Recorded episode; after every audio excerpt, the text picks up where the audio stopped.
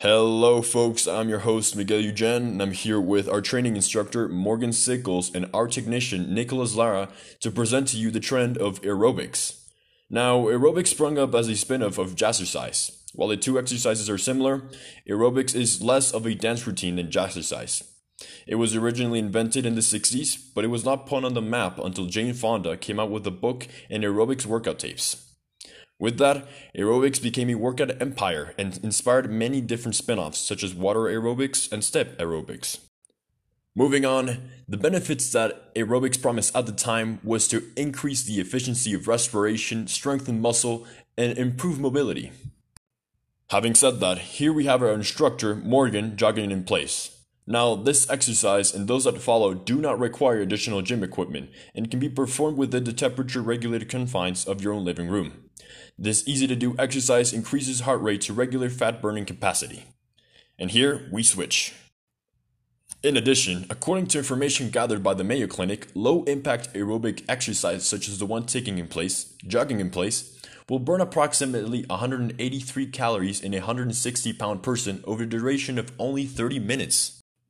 And hey, look at that. Morgan's moved on to standard burpee. And how this exercise works is that it strengthens the muscles in your legs, hips, buttocks, abdomen, arms, chest, and shoulders. In addition to burning fat, including burpees in your aerobic workout can provide strong heart and lungs, improved blood flow, and lower risk of heart disease and diabetes. Lastly, we end our workout with jumping jacks, the exercise which involves spreading your arms and legs like a starfish, then jumping them back together. This exercise increases your heart rate, stimulating blood flow to a variety of muscle groups throughout your body. These muscle groups include the gastrocnemius and soleus muscles that make up your calves, the gluteus medius muscle um, in the primary hip abductor, and lastly, the middle portion of the deltoid and the supraspinatus muscles. With that said, we move on to the facts of aerobics. Fact number one Aerobics was a term coined by physician Kenneth Cooper in 1968 to describe this type of rhythmic exercise dense workout. Fact number two Aerobic exercise can become anaerobic exercise if these are performed at a high level of intensity that is too high. And lastly, fact number three Aerobic exercise is sometimes known as cardio exercise that requires pumping of oxygenated blood by the heart to deliver oxygen to working muscles. Before we end this segment, I'd like to thank my partners, Morgan Sickles, our aerobic training instructor, for his uh, demonstration and performance, and our technician, Nicholas Lara, for his support and contributions to the editing block. I am yours, Miguel Eugene. Have a nice day. Hola, bienvenidos al podcast de literatura nocturna. Soy vuestro anfitrión, Miguel Eugene, y estoy aquí junto a mis socios Laura García y Miguel Mejía.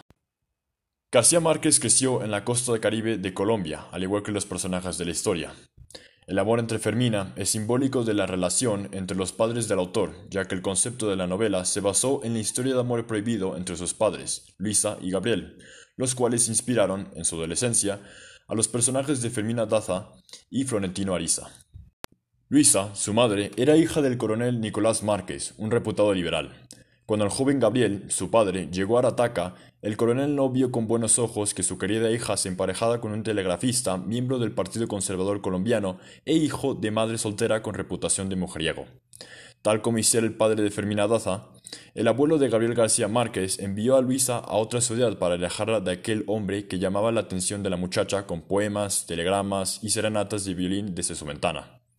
Poco sirvió que Luisa se alejara kilómetros de Arataca, debido a que las cartas continuaron por años, hasta que en junio de 1926, y con la oposición de la familia Márquez, Luisa y Gabriel se casaron en Santa Marta. Ahora, vamos a ir a una breve pausa comercial. Nuestro patrocinador de hoy es Kindle. ¿Alguna vez te encuentras fuera de casa y con ganas de leer? Kindle es la mejor opción para leer fuera de la comodidad de su hogar. Para leer el amor en los tiempos del cólera, pueden descargar Kindle y leer esta y miles de otras novelas en donde sea. Por ahora, esto es todo el tiempo que tenemos. Asegúrese de revisar nuestros otros episodios de podcast donde analizamos diferentes novelas latinoamericanas. Hasta la próxima. Los rasgos de los personajes, al igual que las relaciones de poder,